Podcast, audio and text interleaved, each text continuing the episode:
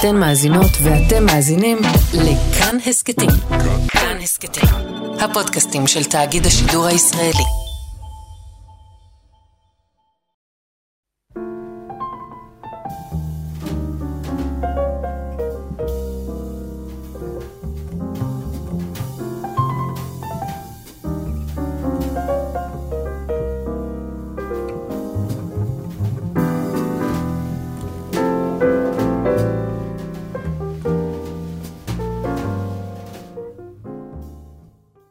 שבת שלום, צהריים טובים, אה, ברוכים הבאים להתבודדות ברדיו כאן תרבות. אני יאיר אסולין ואיתי צליל אברהם. עיתונאית מהיוצרים של אה, חיות אה, כיס. במסע השבועי שלנו על בטן המציאות הישראלית, אלה הקשרים וזרמי העומק של השבוע החולף, שאפשר להגיד שאולי הוא אחד הדרמטיים וואו. ביותר. הדרמטיים והאנטי-דרמטיים. עם איזה רגע שאת יוצאת מהשבוע הזה? מבוכה. תגידי כמה מילים על המבוכה הזו. אני חושבת שאתה ואני דיברנו ביום שני בבוקר, שהיה אחד הימים המשונים והפרועים שאני זוכרת. כאילו, ממ-הממ. תחושה כזאת של מין מצב מעבר, שהכל יכול לקרות עכשיו, שאיזה דברים יכולים ליפול כל רגע לכאן או לשם. אה, ואז מין אנטי קליימקס כזה, ותחושה... בנאום כאילו הדליל. כן, וביום שלישי בבוקר ממש תחושה של מין hangover. זה קצת, יש את הפרק אה, הזה במדמן, רגע לפני, כאילו סביב אה, המתח, האם אה, יזרקו פצצת אטום. כן. זוכר את הפרק הזה? כן. שכאילו הכל אפור, המציאות כאילו באיזה חמש טון, ואז רגע אחרי זה זה כאילו עובר והחיים חוזרים להיות אה, כמו שום דבר. וזה כאילו אז- מין... אה, נגיד, ופה זה לא נפתר, שם זה, זה לפחות נפתר באיזושהי צורה כי, כי כביכול. שם זה סדרה. כאילו, מהמם. בתור uh, עיתונאית, אני תמיד עוזבת סיפורים באמצע, כי יש דדליין, אבל הרבה פעמים זה נראה כאילו זה עוד שנייה מוכרע. נגיד, עשינו פעם, עשיתי פרק של חיות כיס על אה, ונצואלה, והיה שם ממש על סף, כאילו, אה, יש שם את אה, מדורו ואת גוואידו, שאחד מהם הוא אה, איש, ראש האופוזיציה, שהכריז על עצמו כנשיא. קיבל הכרה מארצות וכי- הברית. כן, וזה. וזה היה נראה שעוד שנייה, עוד שנייה זה יוכרע מה יהיה שם, ועברו מאז איזה ארבע שנים, וזה עדיין די אותו, באותו מצב. ו... או המלחמה בתימן, שאני זוכרת שעלינו מהר להקליט, שהיה breaking news, שיש שיחות שלום, וגם עברו מאז איזה ארבע שנים, וזה אותו דבר. ו... והנה, גם פה היה את הרגע הזה, אבל יכול להיות שעכשיו שנים נהיה בתוך המאבק אבל הזה. אני חושב שמה שאת אומרת הוא כאילו, הוא מצד אחד מדכדך, או אפילו מכניס למבוכה, ומצד שני הוא בעיניי מאוד מאוד אופטימי. כאילו, יש משהו במחשבה הזאת ששום דבר לא מוכרע. גם כשנראה שהוא מוכרע, הוא לא מוכרע לשום צד, שהוא מייצר כאילו את ההמשכיות. קראתי, היה בדה-מרקר, אני חושב, לפני איזה שבועיים או שלושה, ראיון עם איזה מישהי שחקרה את הונגריה, והיא אמרה שמה שתקע אותם שם, זה, היא הגדירה את זה ככה שהם אומה של שחמט, וברגע שהם חשבו שהיה מת, הם חשבו שנגמר הסיפור והם הרימו ידיים. Hmm. וכאילו המחשבה הזאת, וזה בעיניי, אגב, גם מאוד מתחבר לנושאים שנדבר עליהם היום, אבל גם מתחבר מאוד ל... אנחנו ערב פסח, לסיפור היהודי, למחשבה הזאת, כאילו, שאתה תמיד בדרך, שאתה תמיד במדבר לקראת משהו. תמיד כאילו- תצא ממצרים. בדיוק, אתה תמיד יוצא ממצרים, ואתה באיזשהו מהלך כזה, שהוא לא מהלך שיש לו התחלה, אמצע, סוף, אלא באמת, הוא כאילו נצחי. יש את ה... איך המשפט, יש את האמירה הזאת של אה, ישעיהו ליבוביץ', שאומר שכאילו משיח שמגיע הוא משיח שקר. כאילו יהודים תמיד מחכים למשיח שלא יגיע. אולי זה יהיה לא בעזרנו מגיע. הפעם. אז כאילו יש, יש משהו אופטימי, אני חושב, ב, בהסתכלות הזו קדימה ובהבנה שיש איזשהו תהליך של היווצרות או של איזושהי בנייה. אז באמת בתוכנית היום נהיה עם, אה, עם המחאה מן הסתם, מחאת ההייטקיסטים וה... וויניקוט, ומחשבה על איילון, וקפקא, ושגשוג אה, כוס- כוזב, שבעיניי זה אחד המושגים הכי רלוונטיים בזמן שאנחנו נמצאים פה, ומזרחיות, ושמונה שנים שלטנו. בואי נתחיל.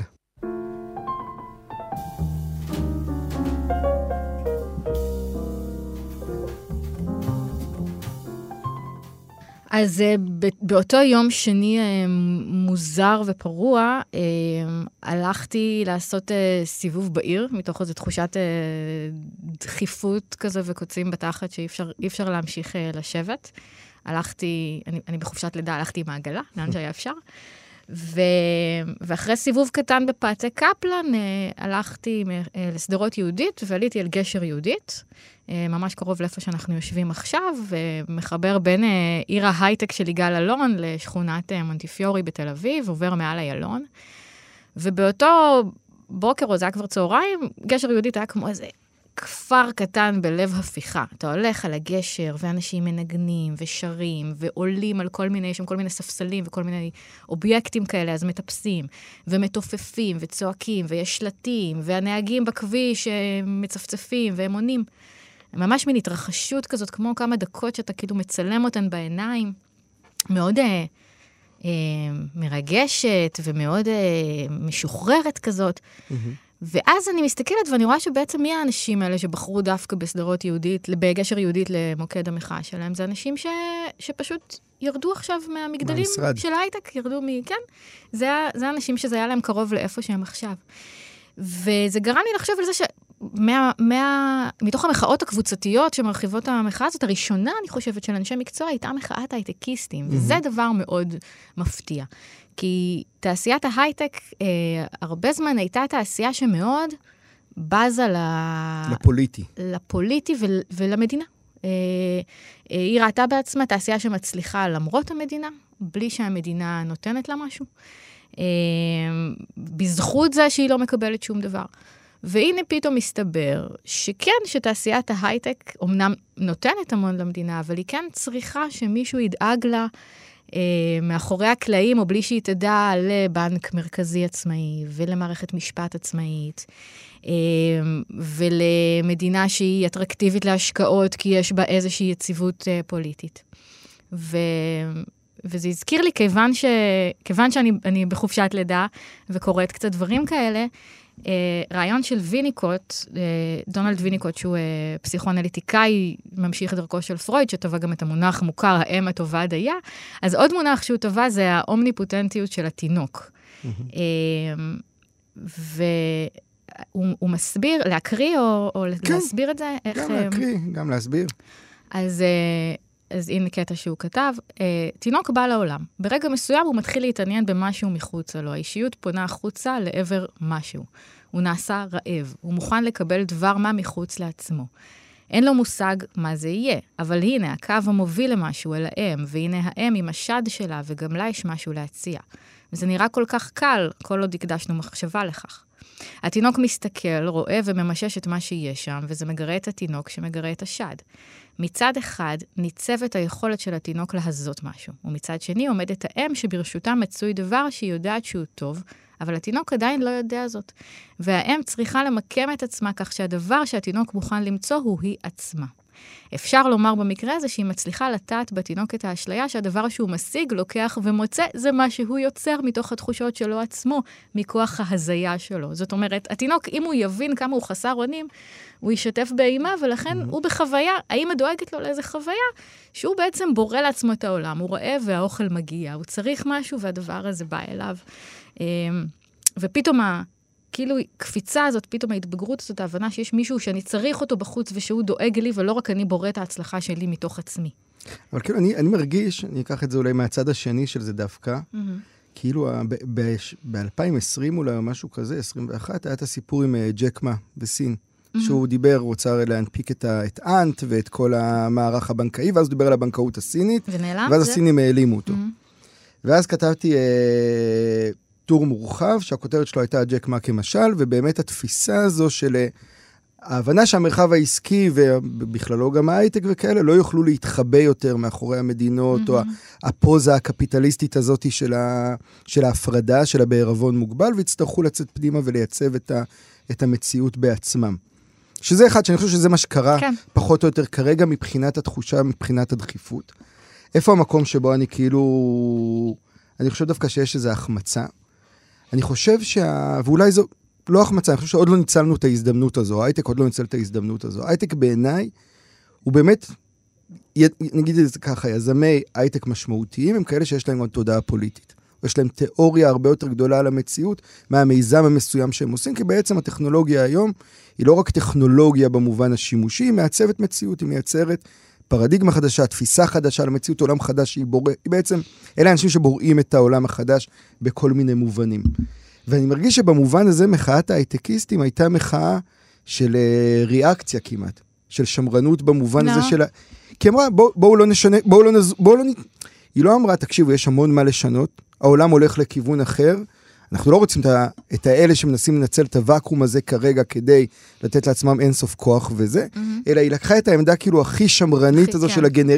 היא הייתה הכי מאחורי הגנרלים בתוך הדבר הזה, אוקיי? כלומר, לא הייתה את ההפרדה הזו שאמרו, אנחנו, צריך לייצר עולם חדש, הוא נוצר בלאו הכי, הרי אנחנו, אנחנו מייצרים אותו, אנחנו יודעים שנוצר עולם חדש, יש ריק, ובריק הזה מנסים להיכנס כוחות אחרים, אנחנו ננסה לקחת את זה לכיוון שלישי או אחר, כי יש פה הזדמנות באמת לדבר על סדר חברתי חדש, על זכויות בתוך הדבר, שום, שום דבר מזה לא נאמר. הייתה איזו עמדה כזאת שהיא פתאום הרגישה שדווקא הכי חדשנים, הם הכי שמרנים. שהם רוצים את הסדר הישן. הם רוצים את הסדר, הם ממש הנוכחי, מקד, מקדשים כן. את הסדר הישן, הקידוש הזה, שבעיניי אגב הוא ברמת האבסורד של הכרזת העצמאות, או ה... כל הדברים, כאילו ממש חזרו למקום הזה של באמת לדבר על האבות המייסדים, על הארץ ישראל הישנה והטובה, בסוף זה גם המוזיקה, זה האפיל.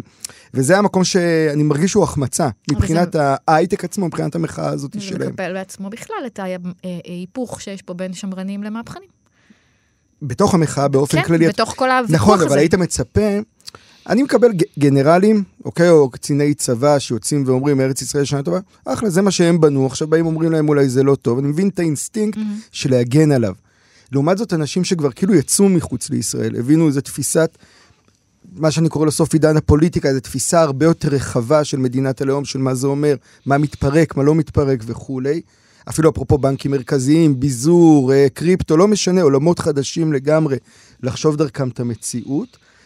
ואז הם פתאום אומרים, לא, יש את הדבר ההוא מ-48, הוא מדהים, בואו נקדש אותו, נחתום עליו עכשיו ונסגור את העניין. אבל זה במידה מסוימת רוח התקופה, לא? זאת אומרת, הדבר שאתה מדבר עליו של סוף עידן הפוליטיקה, הוא נתקל כרגע בהרבה דברים שמראים ההפך. אנחנו רואים בצרפת, למשל, המדינה תחליט מתי אנשים יצאו לפנסיה ואנשים יוצאים לרחובות כנגד מדינת הלאום והפוליטיקה שלה, שהם יקבעו את הדבר הזה. זה, זה, רלוונטית מאוד. זה בעיניי ממש סוף עידן הפוליטיקה. צרפת זה שונה, כי יש לה תרבות אחרת. צרפת הרי היא המדינה הזאת שהמציאה, היא הרפובליקה השלישית, היא המציאה את עצמה כבר שלוש פעמים. היא ילדה את עצמה מחדש, תמידית. כאילו. היא כל הזמן בשינוי הזה.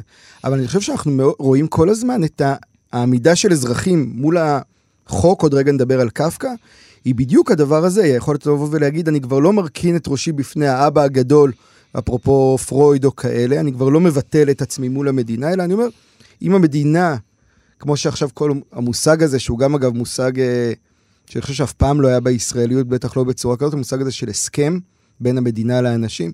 אם המדינה לא עומדת בהסכם, אז אחלה, אז אני לא איתה. עכשיו, המושג של הסכם, אני חושב, בין המדינה לאנשים, הוא מושג מאוד אמריקאי.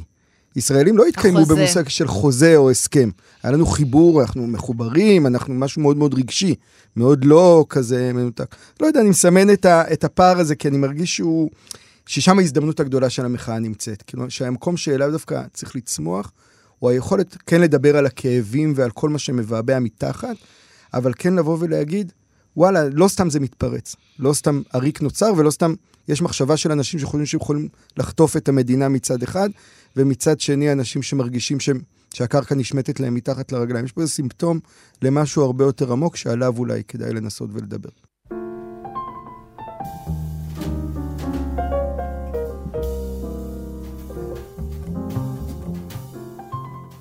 ובהקשר הזה, באמת, אה, אני פשוט רוצה להקריא את אה, לפני החוק של קפקא, mm-hmm. שהוא לא, לא מאוד ארוך, וגם דיברנו עליו פה בתוכנית אה, הרבה פעמים, אני חושב שזה טקסט שחוזר כל הזמן, אבל לי הוא הרגיש אולי הטקסט באמת הכי רלוונטי השבוע, לפני החוק. אני אגיד שזה גם מתוך המשפט. לפני החוק עומד שומר סף. אל שומר הסף הזה בא איש מן הכפר ומבקש רשות להיכנס אל החוק. אבל השומר אומר שעכשיו אין הוא יכול להרשות לו להיכנס. האיש חושב רגע ושואל אם יורשה לו להיכנס אחר כך. אולי, אומר השומר, אבל עכשיו לא. מאחר שהשער אל החוק פתוח כתמיד, ושומר הסף זז הצידה, האיש מתכופף כדי להציץ דרך השער פנימה. השומר רואה זאת, והוא צוחק ואומר, אם זה מושך אותך כל כך, נסה להיכנס בכל זאת, למרות האיסור שלי. אבל שים לב, אני חזק מאוד. ואני רק אחרון השומרים. ובין אולם לאולם עומדים שומרי סף שכל אחד חזק מחברו. וכבר השומר השלישי מראהו קשה מנשוא אפילו לי. קשיים כאלה לא צפה האיש מן הכפר. החוק הרי חייב להיות פתוח לפני הכל ובכל עת, הוא אומר בליבו. אבל עכשיו כשהוא בוחן ביתר עיון את שומר הסף במעיל הפרווה שלו, את אפו המחודד הגדול, את זקנו הטטרי השחור, הארוך והקלוש, הוא מחליט שבכל זאת מוטב לו לחכות עד שירשה לו להיכנס. השומר נותן לו שרפרף ומושיבו בצד הפתח. שם הוא יושב ימים ושנים. פעמים רבות הוא מנסה לקבל רשות להיכנס ומלאה את שומר הסף בהפצרותיו. לא פעם השומר חוקר אותו קצרות, שואל אותו על מולדתו ועל דה ועל הא, אבל מתוך שוויון נפש, כדרכם של אדונים חשובים. ובסוף הוא שב ואומר לו תמיד שעדיין אינו יכול להרשות לו להיכנס. האיש שהצטייד היטב לקראת מסעו משתמש בכל מה שיש לו, יקר ככל שיהיה, כדי לשחד בו את שומר הסף. והשומר אמנם אינו מסרב לקחת כלום, אבל שב ואומר, אני מסכים לקחת את זה רק כדי שלא תחשוב שהיה משהו שיכולת לעשות ולא עשית. במשך השנים הרבות האיש מתבונן בשומר הסף כמעט בלי הרף. הוא שוכח את שאר השומרים, והשומר הראשון הזה הוא בעיניו המכשול היחיד והמונע את הכניסה אל החוק. הוא מקלל את מזלו הביש. בשנים הראשונות בקול רם ובלי מעצורים, ואחר כך כשהוא מזדקן, הוא רק רוטן בינו לבינו. הוא נהיה ילדותי, ומאחר שמתוך ההסתכלות רבת השנים בשומר, בשומר הסף גילה גם את הפרושים שבצווארון פרוותו, הוא מבקש גם מהפרושים לעזור לו ולהזיז את השומר מדעתו. לבסוף ראייתו נחלשת, ושוב אינו יודע אם באמת החושך רב יותר סביבו, או רק עיניו הן שמתעתעות בו. אבל עכשיו אין ספק שהוא רואה באפלולית כמין זוהר המפציע בעד שער רחוק ואינו כבה. ימיו ספורים עתה. לפני מותו כל הניסיונות שהתנסה בהם במשך כל הזמן מתלכדים בראשו לשאלה אחת שעדיין לא שאל את שומר הסף. הוא רומז לו, משום שאינו יכול עוד לזקוף את גופו המאובן. השומר נאלץ להתכופף אליו כפיפה עמוקה, כי הפרש הגובה ביניהם השתנה מאוד לרעת האיש. מה עוד אתה רוצה לדעת? השומר שואל. אינך יודע שובעה. הרי כל בני האדם שואפים אל החוק, האיש אומר. ואיך זה כל השנים הרבות האלה לא ביקש איש זולתי רשות להיכנס. השומר רואה שהאיש כבר נוטה למות, וכדי שעוד יגיע אל חוש השמיעה הגובע שלו ומרעים עליו בקולו. שום איש זולתך לא היה יכול לקבל רשות להיכנס לכאן, כי הכניסה הזאת נועדה רק לך. עכשיו אני הולך לסגור אותה. זה מדהים איך זה מצמרר גם בפעם האלף. כן, זה טקסט מטורף. נגיד רק שזה המשל שהכומר אומר לגיבור של המשפט, שבעצם עומד באיזה, מול איזה משפט שרירותי, שהוא מסיים אותו, אגב, אה, כמו כלב, ככה מסתיים אה, הרומן. כן, הוא... כן, אבל יש לזה כבר חיים לגמרי בנפרד מזה. נכון, יש לזה חיים לגמרי בנפרד. אני הרגשתי שהטקסט הזה, כאילו בשבוע האחרון, שני הצדדים יכלו להזדהות איתו מאוד מאוד חזק. כן, יש את הצד כן. שבא להביא נבוט לחוק הזה, ונזיז אותו אז לא יודע, לא, לא, לא, דווקא לא, לא, לא. עכשיו, אני דווקא ממש מרגיש, אני לא רוצה לדבר על, על האינטרסנטים בסיטואציה, אוקיי? אוקיי. כי שני הצדדים לא רוצה לדבר בטח על לא מי שרוצים לחטוף ולייצר לעצמם כוח בלתי נגמר, וגם הצד השני שמנצל את, ה, אני חושב, את הסנטימנט האמיתי כדי לרכוב עליו גם פוליטית ואחרת. דווקא מעניין אותי הכאב של האנשים עצמם. אני מרגיש שה... לא סתם האיש הזה במשל של קפקא, הוא בא מהכפר. הוא לא חלק מהמיינסטרים. הוא לא תל אביבי, אוקיי? הוא לא ב... ביגאל אלון. הוא בא מהכפר.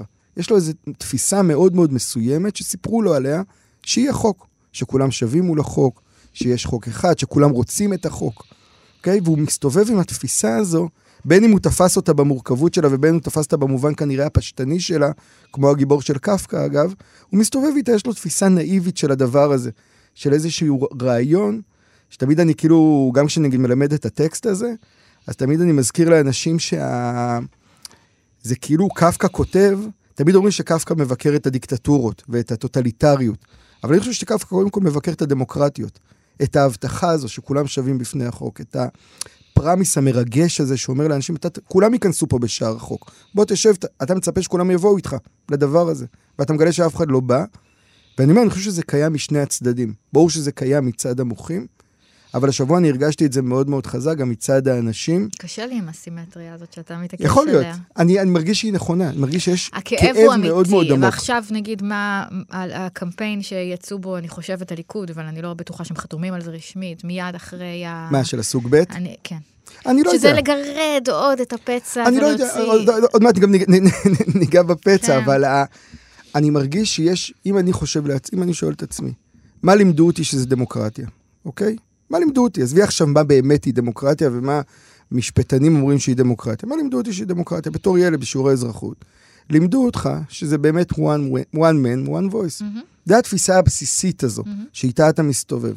ואני חושב שכן, בשבועות האחרונים אנשים יכולים לראות שזה לא בהכרח מתקיים עבורם. הם יכולים- למשל לראש הממשלה שהוא מעל החוק. גם, אני אומר, אני לא, אני לא פוסל את הדבר הזה, זה ברור.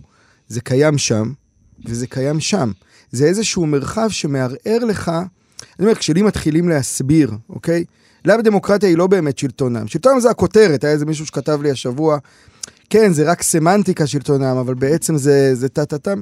לא, יש למילה הזאת משמעות, הייתה הבטחה, כשהאיש הזה פה, הגיבור של קפקא יושב כאילו, ב... גם הגיבור במשפט וגם הדמות הזאת במשל, יש להם ציפייה מאוד מאוד פשוטה ואנושית, והיא היא בלתי אמצעית אל מול הדבר שהבטיחו להם אותו. כן, אבל הציפייה הזאת לא יכולה להיות הציפייה לדפוק מישהו אחר, כי עכשיו זה אני ברור, מחליט. אבל צליל, תשחררי שנייה את השיפוט על... זה קשה ברור. לי. אבל אני אומר, זה כאילו, זה היה ברור מאליו. אני אגיד את זה ש- ככה, בוא אוקיי. ננסה לעשות את זה יותר. האם אתה חייב לשול, לשולחן הדיונים שכאילו כביכול קיים או לא קיים כרגע, אתה חייב לבוא עם הזיכרון של יציאת מצרים. אתה חייב כל הזמן לזכור שאתה עבד שיצא ממצרים. ו- ולאן, והאם לא, אפשר אבל באמת לייסד מדינה, ואפשר באמת ל- להתחיל, ל- להתחיל לבנות משהו ביחד, אם אתה כל הזמן זוכר את הדבר אני הזה? לא חושב, אני לא מדבר על הזיכרון בכלל. אני מדבר על איזושהי תחושה שקיימת כרגע. כלומר, אני קודם כל אני חושב... שצר- זה זה. אני קודם כל אני חושב שצריך לזכור, אבל לא משנה, זיכרון הוא דבר בונה, לא להיזכר במובן של ה... אני יודע מה, של אה, להיות תקוע בעבר, אבל לזכור מאיפה באת, אני חושב שזה דבר מאוד מאוד חשוב, תמיד לזכור את הוואו מומנט, את האוריג'נס, את המקומות כן. שהגעת מהם.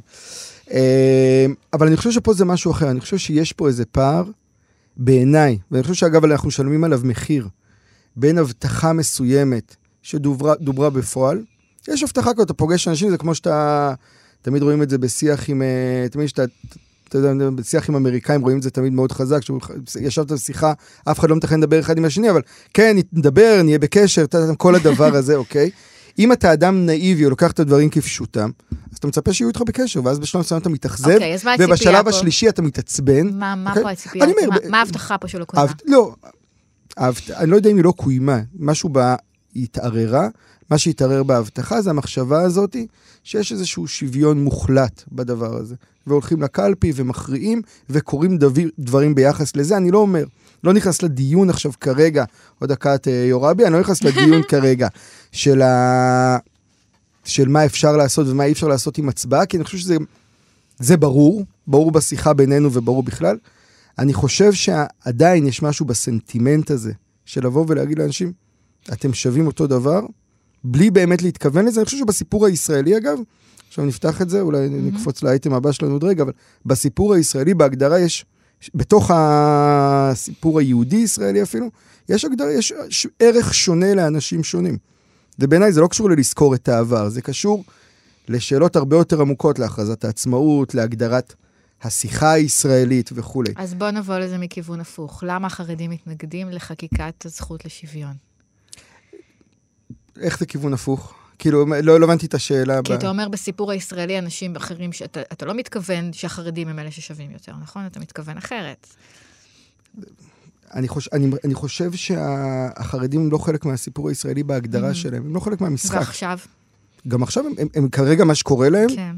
חלק, מה- אני חושב שזו טרגדיה בשבילם, הם נכנסים למשחק Mhm. בעל כורחם, הם לא רוצים להיות חלק מהמשחק והם נגררים אליו. אבל זה כבר שיחה אחרת, השיחה החרדית. יש משהו בשיחה הישראלית הזו, אוקיי? שהחרדים אף פעם לא היו חלק מהפרויקט הישראלי, זה לא הפרויקט שלהם. זה משתנה. זה משתנה, דה פקטו. בסיפור זה עדיין לא משתנה, זה תמיד הפער, הרי איפה הפער תמיד נוצר? בין, בין הפעולות בפועל לבין מה שהסיפור מתעקש לספר.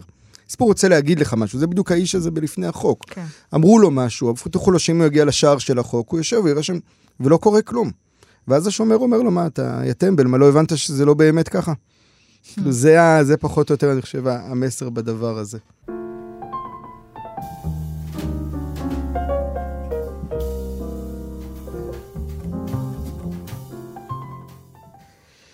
אולי בהמשך לדברים האלה רציתי להגיד כמה מילים. שאנחנו גם אה, ככה שקלנו פנימה באייטמים הראשונים. כן רציתי להגיד כמה מילים על המושג הזה, שגשוג כוזב. כן. אה, שזה מושג שטבע אותו באמת הפילוסוף הכלכלי יוזף אה, שומפטר, שדיבר על, ה, על מערכות כלכליות שמייצרות בעצם אה, מצג שווא של שגשוג, למרות שהוא לא אמיתי, וככה זה בעצם כביכול מאפשר להם לעבור משברים, ראינו את זה בקורונה נגיד, בהקשרים שלנו, להדפיס הרבה כסף, לייצר, לתת למערכת להמשיך לעבוד. הוא טוען שבסוף זה מתפרק. כן? שהשגשוג הכוזב הזה בעצם מונע מתהליכים עמוקים, טבעיים של בירור שצריכים להתקיים, ובסוף, מה שהיה יכול להיות אולי משבר קטן או בינוני, הופך להיות משבר ענק וקורס פנימה. אה, וגם אמרתי בפתיחה, ואני גם חושב שזה באמת, אפילו אפרופו מה שדיברנו מקודם, כן? זה, וגם הדיבורים על חוקה, כן? אה, זה באמת מושג מאוד מאוד רלוונטי למה שקורה כרגע בישראל ומה שקורה בעולם בכלל. ממש אתה רואה את, ה... את כל המערכת מגויסת כדי לא להסתכל על המציאות. כלומר, יש המון המון אנרגיה מגויסת, ובואו לא נסתכל על מה באמת קורה. נגיד בהקשרים כלכליים, בואו לא נסתכל על משברי החוב, בואו לא נסתכל על זה, בואו נייצר את התחושה שהמערכת עובדת, שזה בסדר, בסדר. נראה לי אנחנו כבר אחרי זה, כבר, כבר אחרי שזה הפסיק לעבוד, לפחות עבור אנשים מסוימים. כן, את חושבת? אני נורא רואה את זה, אנחנו אחרי 13-14 שנים של אה, עלייה כמעט קבועה בשוק ההון וריבית mm-hmm. אפסית, שני דברים שהפכו לחוק טבע. אה, ואנשים ממש למדו איך להתנהל בתוך הכלכלה הזאת. כלכלה של עליות תמידיות בשוק ההון וריבית אפסית. ונוצרה סביב זה ממש תורה שלמה, שגם לימדו אותה ילדים ומלמדים אותה בכל מיני אה, קורסים, ולפעמים אפילו במוסדות חינוך. אתה צריך לחסוך כסף ולהשקיע אותו בצורה סולידית בבורסה, ואיך לקנות נדל"ן להשקעה וזה. כל הדבר הזה כמעט בן לילה הוא לא נכון. עכשיו, אני נורא אוהבת להסתכל ב... יש המון המון המון קבוצות פייסבוק של אנשים שרוצים לעשות כסף. אה, והם מלמדים שם אחד את השני, כן, מלמדים כן. משכנתאות, נדל"ן, שוק ההון וזה, והרבה הרבה מאוד דאמיז שבאים כזה להתייעץ. אה, ואתה מבין שאנשים באמת לא דמיינו ולא הבינו שיכול להיות אחרת. וגם אנחנו, נגיד, בחיות כיס, כל פעם אמרנו, מתישהו הריבית תעלה, או ככה זה עכשיו, אבל מתישהו הבורסה תיפול, ואף אחד לא יכול לדעת מתי, וזה יקרה, וזה כאילו עבר ככה מעל הראש, לא רק אנחנו, כל לא, ה... הרבה שנים גם האזהרות האלה לא התממשו פשוט. נכון, זה היה נראה כאילו זה כן. באמת זה לא כבר לא יקרה. ואתה רואה אנשים, למשל, המומים לחלוטין, מזה שקרן ההשתלמות שלהם הפסידה להם השנה עשרת אלפים שקל, והם שואלים, האם זה חוקי? אני כל חודש הפקדתי כסף מהמשכורת שלי, ו- ואין, והכסף איננו, יש פחות ממה שהיה. אה, מה אני יכול לעשות? והתשובה הייתה, לא יכול לעשות כלום. וככה זה. והככה זה הקודם, של ככה זה ריבית אפס, ככה זה אתה קונה אה, כל עם mm-hmm. מינוף מטורף, והשכירות משלמת לך את המשכנתה, ואתה שם בבורסה, ואחרי 20 שנה יהיה לך שם מלא כסף. כל הככה זה, כל החוקי טבע האלה, פתאום יום אחד לא רלוונטיים, ואיזה טמבל אתה שבכלל חשבת שזה ככה. שזה מה, יחזיק. מה, האמנת שזה יחזיק, האמנת שזה יהיה ככה תמיד. אני, אני חושב שאנחנו עדיין בהתחלה של זה רק. כאילו, אני חושב שאנשים רק מתחילים... טיפה לראות, ודווקא אז האינסטינקט של השגשוג הכוזב רק מתעצם. כאילו, אני רואה עכשיו אפילו החלטה הזאת, נגיד, של, ה, של האמריקאים, לבטח את כל החסכונות של הבנקים הקטנים. כאילו, הרי החלטה אנטי-אמריקאית באתוס הכי גדול של mm. הדבר הזה. אבל כאילו הרעיון הוא שנעשה הכל כדי שלא נראה מה נמצא מתחת. זה כבר נעשה שנים בהרחבות כמותיות. נכון, נכון, נכון. לשמר את השגשוג של הבורסות. כל הזמן, אני אומר, כאילו זה הולך ומקצין, ככל שה... הסדקים הולכים וגדלים, אז הרצון להתכחש למציאות הולך וגדל ביחד איתה. אני חושב שזה מה ששומפטר מתאר, כאילו ככל שה... גדלות, אז כאילו הרצון לייצר תחושת השגשוג הולכת וגדלה במקביל. כאילו זה ממש הולך ביחד, עד שזה ההתפר... ההתפרקות הרי בעצם כאילו ב... כשזה כבר רחב מדי וזה לא מצליח, אה, לא מצליח להחזיק, אבל אני אומר, כאילו, קל לדבר על זה בכלכלה, כי זה, כי זה מגיע משם וזה באמת מתאר, קל לדבר על זה במספרים. Okay. אני מרגיש שזה מצב נפשי שאנחנו נמצאים בו כולנו. כאילו בעיניי, נגיד, כל הדיון היום על חוקה בישראל, הוא בדיוק זה, זה כאילו יצאנו לרחובות, mm-hmm. הרחובות בערו, מצד שני, יש הרבה אנשים, אוקיי? שמרגישים שהם אה, מאוכזבים מה, מהשיטה, או אני לא יודע איך להגדיר את זה. אה, יש כוחות שרוצים לחטוף את המדינה ולהפוך אותה להשתלט עליה מבחינה זה. אנשים לא יצאו כי הם מאוכזבים מהשיטה. לא, לא, לא. אנשים יצאו דווקא כדי לשמר לא, את השיטה. אני דיברתי על אנשים דווקא שלא יצאו. כן, אוקיי. על אנשים שהרגישו שהצביעו, ולמרות זאת, כאילו, הם לא יכולים להגשים את התפיסה שלהם. שגם זה דבר שלא ברור לי, כי פתאום אנשים שהיו בשלטון כמעט 15 שנה רצוף, וכל הזמן אמרו, מעצמת הייטק, מעצמה אזורית, ליגה אחרת, הפכנו מכלכלת תפוזים לכלכלת הייטק, פתאום מסתבר שהם הם בעצם כל הזמן הרגישו שהם חיים בדיקטטורה, ועכשיו הם הולכים... לא, אני לא חושב, דווקא אני לא הייתי עושה את ה... אני לא חושב שזה נכון. זה... אני חושב שכרגע... אני חושב שכרגע וזה עובד גם הפוך. אני חושב שזה נגע בסנטימנט שהוא הרבה יותר עמוק. אני לא חושב שאנשים בכלל נכנסים לרזולוציה הזו, גם לא חושב שאנשים, מבחינת, מאוד חשוב להם הסעיף המסוים הזה ברפורמה המשפטית כזו או אחרת. אני חושב שעצם זה, מה הכוח של סיפורים הרי? שאתה, גם כשאתה קורא רומן, אוקיי? אתה לא קולט את כל הפרטים. ואתה לא קולט את כל הניואנסים שהסופר רצה להעביר לך. אבל אם הוא תפס משהו בנפש שלך, אז אתה יוצא איתו למסע הזה. ואתה מרגיש שהדבר הזה תפס? אני מרגיש שזה תופס בנפש של הרבה מאוד כן. אנשים, אני רואה את השיחות האלה, אני רואה, תמיד אני אומר, אני כאילו נע בין, אה, אני יודע מה, הארץ וכאן וזה, לבין המניין שאני מתפעל בו בבוקר, בחמש. וחצי בבוקר, שם כנראה שם זה תפס. כולם, כן, אנשים, אנשים ממש, זה תפס ברמה ה- הכמעט מובסת. כן, זה תפס קצת כמו לפני החוק הזה. אנשים אומרים, טוב, אין מה לעשות, כנראה אנחנו, זה מה שאנחנו. זה מה שאנחנו יכולים הם לעשות בתחושת כזה. הפסד? במניין בבית כנסת? מהמם, ושהם בהחלט. שוב הפסידו? הם, הם לא רק בתחושת הפסד, הם בתחושת תבוסה במובן הזה שהם, עליהם על המציאות הזו כבר לא יצליחו להשפיע. משהו כזה, זה כאילו איזה הרמת ידיים, שזה דווקא דבר מחמיר לב. אה, ושם אני חושב שהם אה, נמצאים מאוד מאוד חזק. אגב, רצינו לדבר אה, על שמונה שנים שלטנו, על אה, טענה סיקוץ בהקשר הזה. רצינו לדבר על המזרחיות, שזה כאילו ההדהוד אולי. אפשר לדבר. כן? אנחנו נדבר, אנחנו אוקיי. נדבר על זה, אני רק אגיד בהקשר הזה, אולי נוביל אותנו לשם, שהתבוסה, תחושת התבוסה היא בעיניי הדבר הכי צורב, או הכי, הכי מסוכן גם, אפרופו שגשוג כוזב, היא המקום שבו כאילו הכזב הופך להיות אה, מסוכן.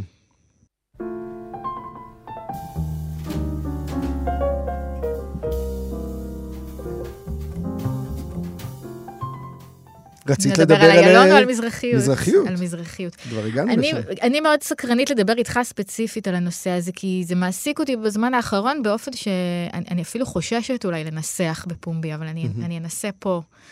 Um, המילה הזאת, אפילו מזרחיות, זו מילה שהיה לי עניין בה וקשר אליה והתייחסות אליה, um, ביוגרפית, אני כאילו שלושת רבעי מזרחית. ו, ואני חושבת שבגל הקודם של איזו התעוררות של הנושא הזה, אה, זה היה לפני איזה עשר שנים, אני חושבת, שהתחיל להיות, אה, נכון, איזה דיבור שוב מאוד מאוד נוכח כזה של... אה, ארס פואטיקה. וכל ארס זה. פואטיקה, וגם הרבה יותר מיינסטרים מזה, גם כל מיני אמנון לוי פתאום התעסקו בזה. ועדות, ועדת ביטון. נכון. כאלה. כן, ואז זה באמת מאוד עניין אותי גם כשאלה אה, אה, ביוגרפית, לה, להבין איך, כאילו, גם כאדם שהוא חצי-חצי, או שלושת רבעי רבע, או לא משנה, זה, זה תמיד יותר מורכב באיך שאתה חווה את זה ב, בחיים שלך. איך, איך זה השפיע עליי, איך זה השפיע על הביוגרפיה שלי, על ההורים שלי, על ה... אה, גם כשאתה בתור אדם צעיר מגיע לתל אביב, אז גם אם אתה מגיע, כאילו, ממעמד ביניים ומרגיש ש- שמקומך בחברה הישראלית הוא איתן, אז פתאום אתה מבין כ- כמה עוד יש מעליך, אה, גם מבחינת עושר, גם מבחינת מעמד חברתי. נכון, סימבוליקה. כן. אה, ועכשיו אני מרגישה ממש אה, חוסר יכולת מוחלט בכלל לעשות משהו עם המילה הזאת, אה, שהיא הפכה ממשהו שהיה בו כל מיני גוונים ותוכן שהוא מורכב, גם על הישראליות, גם על המזרחיות עצמה, כאילו, מה זה? זה, זה אחר בכל ארץ, אחרת בכל מהמם. עדה שבאו ממנה. מה, מה זה התרבות הזאת מעבר לחוויה של קיפוח שיש אותה או שאין אותה, ולא לכולם יש אותה באותה מידה? אז דרך השיח האבישי בן חיימי, וה- כן. וערוץ 14 שאימץ אותה, וכל הזה, זה הפך להיות מונח אה, פוליטי לחלוטין. ושאין לי, לי כמעט, יכול, אני יכולה להגיד היום שאני מחוברת מאוד לעיראקיות שלי, למשפחה העיראקית שלי, אני יכולה לחשוב על ערכים מסוימים שקשורים בזה. ועם המילה מזרחיות אני מרגישה שהיא מיד, מיד, מיד אה, אה, מצטרפת לתוך איזה דיון פוליטי כל כך חד-מימדי, שפשוט אין, אין מה לעשות איתה אפילו. ועניין אותי איך, איך אתה, כי אתה גם עוסק בנושאים האלה, ואיך... אז אני, אני אגיד שקודם כל אני חושב שאני מאוד מזדהה עם מה שאמרת, מהמם. מהבחינה שבעיניי, כאילו המוצא שלי הוא סיפור יהודי. הוא חלק מהזהות היהודית שלי. אוקיי, המשפחה שלי מאיפה שהיא באה, השם משפחה שלי וכולי. אוקיי, הערכים, מה שדיברת על הערכים של המשפחה. המושג מזרחי הוא מושג ישראלי לחלוטין, מסיפור אחר לגמרי, כן? הוא האיש הכחול בס- בסיפור על האיש הירוק, או כזה, הוא כאילו מסיפור אחר לחלוטין. ותמיד אני אומר שההיסטורית הרי, את יודעת, שתי הקהילות שהיו בקשר הכי קרוב מבחינת היהדות שלהם והחלפת דמויות, וזה, זה יהדות מרוקו ויהדות גרמניה. עד המאה ה-20, כן? הרב, מי שמחבר קיצור שולחן ערוך המרוקאי, הרב טולדון קיבל את ההסמכה שלו בגרמניה. זה מדהים כמה השיח הזה מורכב מקלישאות ממש הוא מורכב, הוא מורכב, אבל... שטחיות ולא כן, נכונות. אבל כאילו צריך לדעת, אני חושב, מאיפה הקלישאות האלה נוצרו. כלומר, אני חושב שהוא.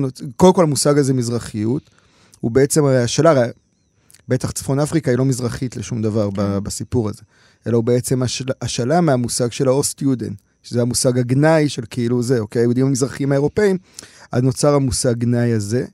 ואני חושב שכן, בסוף, וזה הדבר שאני נשאר איתו דווקא בדיון על המזרחיות, זה גם מה שכתבתי לך, שאני כאילו, כשהיה לפני עשר שנים את הארס פואטיקה Mm-hmm. וכל וכל ההתפרצות הזו, אז הייתה לי המון מורכבות אל מול הדבר הזה. וגם כתבתי אותה, והצטערתי, ש... והצטערתי על ההשטחה הזאת וכולי, והייתי מאוד בזה, זה נראה וגם... מורכב יחסית להשטחה שיש ו- עכשיו, כן. כן, ו- ואני חושב שגם כאילו, ו- וגם חטפתי על זה אולי בכל מיני מקומות, אבל ה- אני מרגיש שהיום ההכרה שלי מאוד מאוד מתחדדת, שה...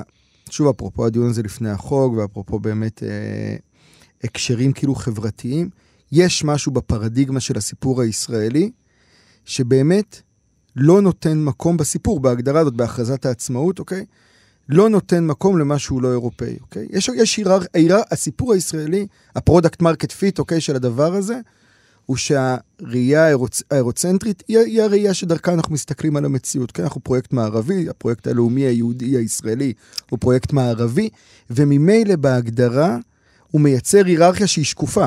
היא לא היררכיה ברורה בתוך הדבר, אבל, אבל היא קיימת. גם פה יש איזו השטחה של דברים שהיו הרבה יותר מורכבים במציאות, למשל שיהודים שחיו באזורים מסוימים במרוקו, ובמצרים, Mhm. ובבגדד, הם היו חלק מהמערביות וחלק מהחוויה האירופאית, בהרבה. מובנים. הם, נכון, ברור. זה, זה, אין, אין בזה ספק, מה שאני אומר הוא לא קשור לפרטים. הוא קשור בעיניי לכוח של סיפורים או פרדיגמות לייצב מציאות. כאילו, אם, אם הכרזת העצמאות הגדירה את הפרדיגמה של הסיפור הישראלי, את המסגרת התודעתית, אז במסגרת התודעתית הזו, תמיד אני אומר לאנשים, דוגמה שאני מאוד מאוד אוהב, אם יש את האנשים האלה שעכשיו, אפרופו לקראת פסח, אוקיי, יש ליל הסדר, צריך לקנות ספר, ואז יש את האנשים שנכנסים לסטימצקי, ואומרים, טוב, תן לי ספר של סופר אה, מצליח, או איזה ספר שאני יכולה להביא לליל הסדר, או כזה, אוקיי? אז אם את מוכרת בסטימצקי, תגיד לה, אשכול נבו, סמי ברדוגו, לאדם שלא יודע שום דבר, אשכול נבו יישמע סופר ישראלי יותר מכובד מסמי ברדוגו, בהגדרה. כי יש משהו בדימוי, בעולם המושגים שאנחנו סוחבים איתנו, בדימויים הישראלים שנצרו, באסי דיין בהוא הלך בשדות, אוקיי? Mm-hmm. באליק שבא מהים. אנחנו סוחבים איתנו דימויים מסוימים שיוצרים סיפור. ואם זה למשל, אה, אה, איזשהו חבר, אני לא רוצה עכשיו להוציא אף אחד, ניקח איזשהו חבר כנסת... אה, ברור שהם משתמשים בזה, אבל צליל, לא, זה אבל לא, זה שנייה. אני רוצה להגיד משהו אחר. אתה אומר אשכול נבו סמי ברדוגו, אתה הולך על לשם משפחה, נכון? על החוויה שהדבר הזה מייצר בתודעה של האדם, כן? כן. בתודעה של הישראלי. כן. לא משנה עכשיו- מה המוצא שלו, אגב, כן? נכון. עכשיו אני רוצה לקחת, פשוט ברח לי השם, יש לי... אני לא מצליחה להיזכר. חבר כנסת מהליכוד. דודי אמסלם דודי? אמסלם. כן, אוקיי. סליחה, לא יודעת מה קרה. דודי אמסלם מול מירב כהן, ששני הוריה נולדו במרוקו, ממ-הממ. אוקיי? לא- איך- איך אתה תקלוט את השני דימויים האלה? מירב כהן יש לה את הפריבילגיה המצוינת שיש לה שם ניטרלי, ממ-הממ. אוקיי. ומראה. ומראה ניטרלי. ניטרלי, אבל אפילו לא מדבר על המראה, אני דווקא נשאר במקום כאילו ממש של הדימויים המופשטים, איזה שם כזה שמרחף. ממ-הממ. ודודי אמסלם נושא את השם, האם הוא משתמש וזה בו? עושה את ההבדל בעיניך? לא, זה לא עושה את ההבדל, זה, אני אומר, אני לא... אני מרגיש שכאילו את לוקחת את זה לפרקטיקה של הפרקטיקה, אני מנסה ובעיניי להבין- זה משהו הרבה יותר חווייתי וגדול. זה כמו שכשאתה הולך ואתה פוגש מישהו והוא קצת דומה לך, אז יש לך מיד איזו אמפתיה בסיסית כלפיו. כן. אוקיי, אז יש משהו ב...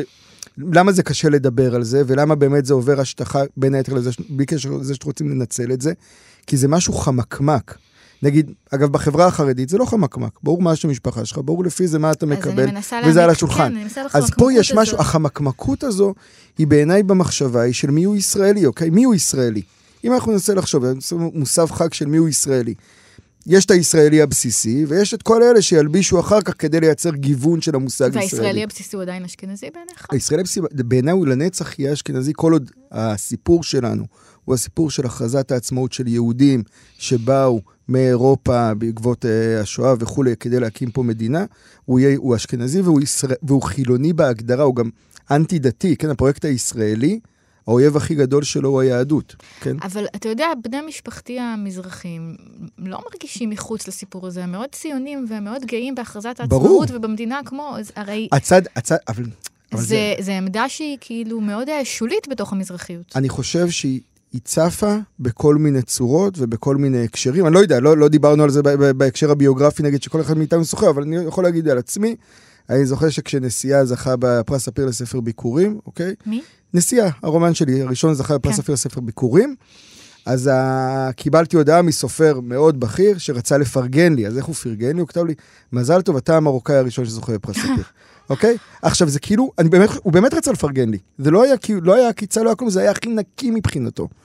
אבל ברור שהצד השני של זה, זה אתה המרוקאי שזוכה בפרס ספיר, אוקיי? זה כאילו, זה תמיד יושב ביחד, ואני חושב שהמורכבות הזו היא מורכבות, אפרופו כל מה שקורה כרגע, בעיניי, ה- להחזיק את המתח הזה, ולהכיר בזה, אגב, יש מושג, אני שונא את המושג ישראל השנייה, אוקיי? אין ישראל השנייה. יש ישראל אחת, אוקיי? ויש אנשים בפריפריה הזאת של המושג ישראל. אני אוקיי? לא שואלת ישראל את השנייה. עצמי, יאיר, עם אותם אנשים, אנחנו לא נספיק לענות על השאלה Mhm. הזאת בזמן הזה, אבל עם אותם אנשים שסופרים ראשים לישראל הראשונה והשנייה, הם לא האם הם מוכנים לספור אותך בתור ישראל אני השנייה? אומר, ואני אני לא- מנחשת שלא. אני, אני אומר, הם לא רלוונטיים מבחינתי. אני לא נכנע, כמו, בגלל זה גם אגב לא התחברתי לארס פואטיקה ולקולות האלה אז. אני לא נכנס בכלל למשחק ספירות הראשים. אני מבחינתי כרגע היום בהסתכלות, ואני חושב שבגלל זה גם השיחה בינינו כאילו מעניינת אותי בהקשר הזה ממש.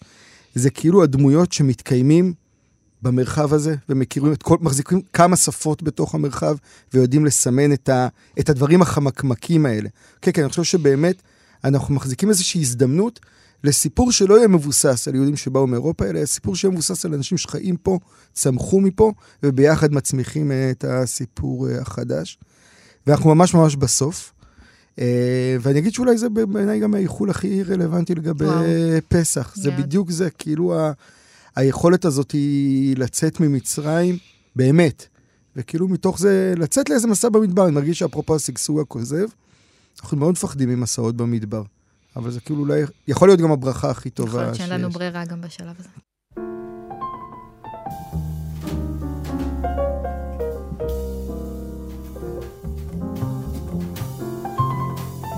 ממש תודה שבא צליל. ממש תודה כיף. שהזמנת אותי. חג שמח, שבת שלום. שבת שלום.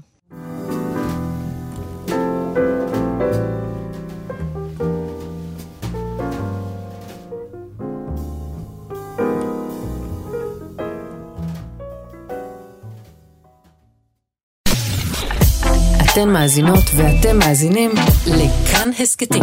כאן הסכתים, הפודקאסטים של תאגיד השידור הישראלי.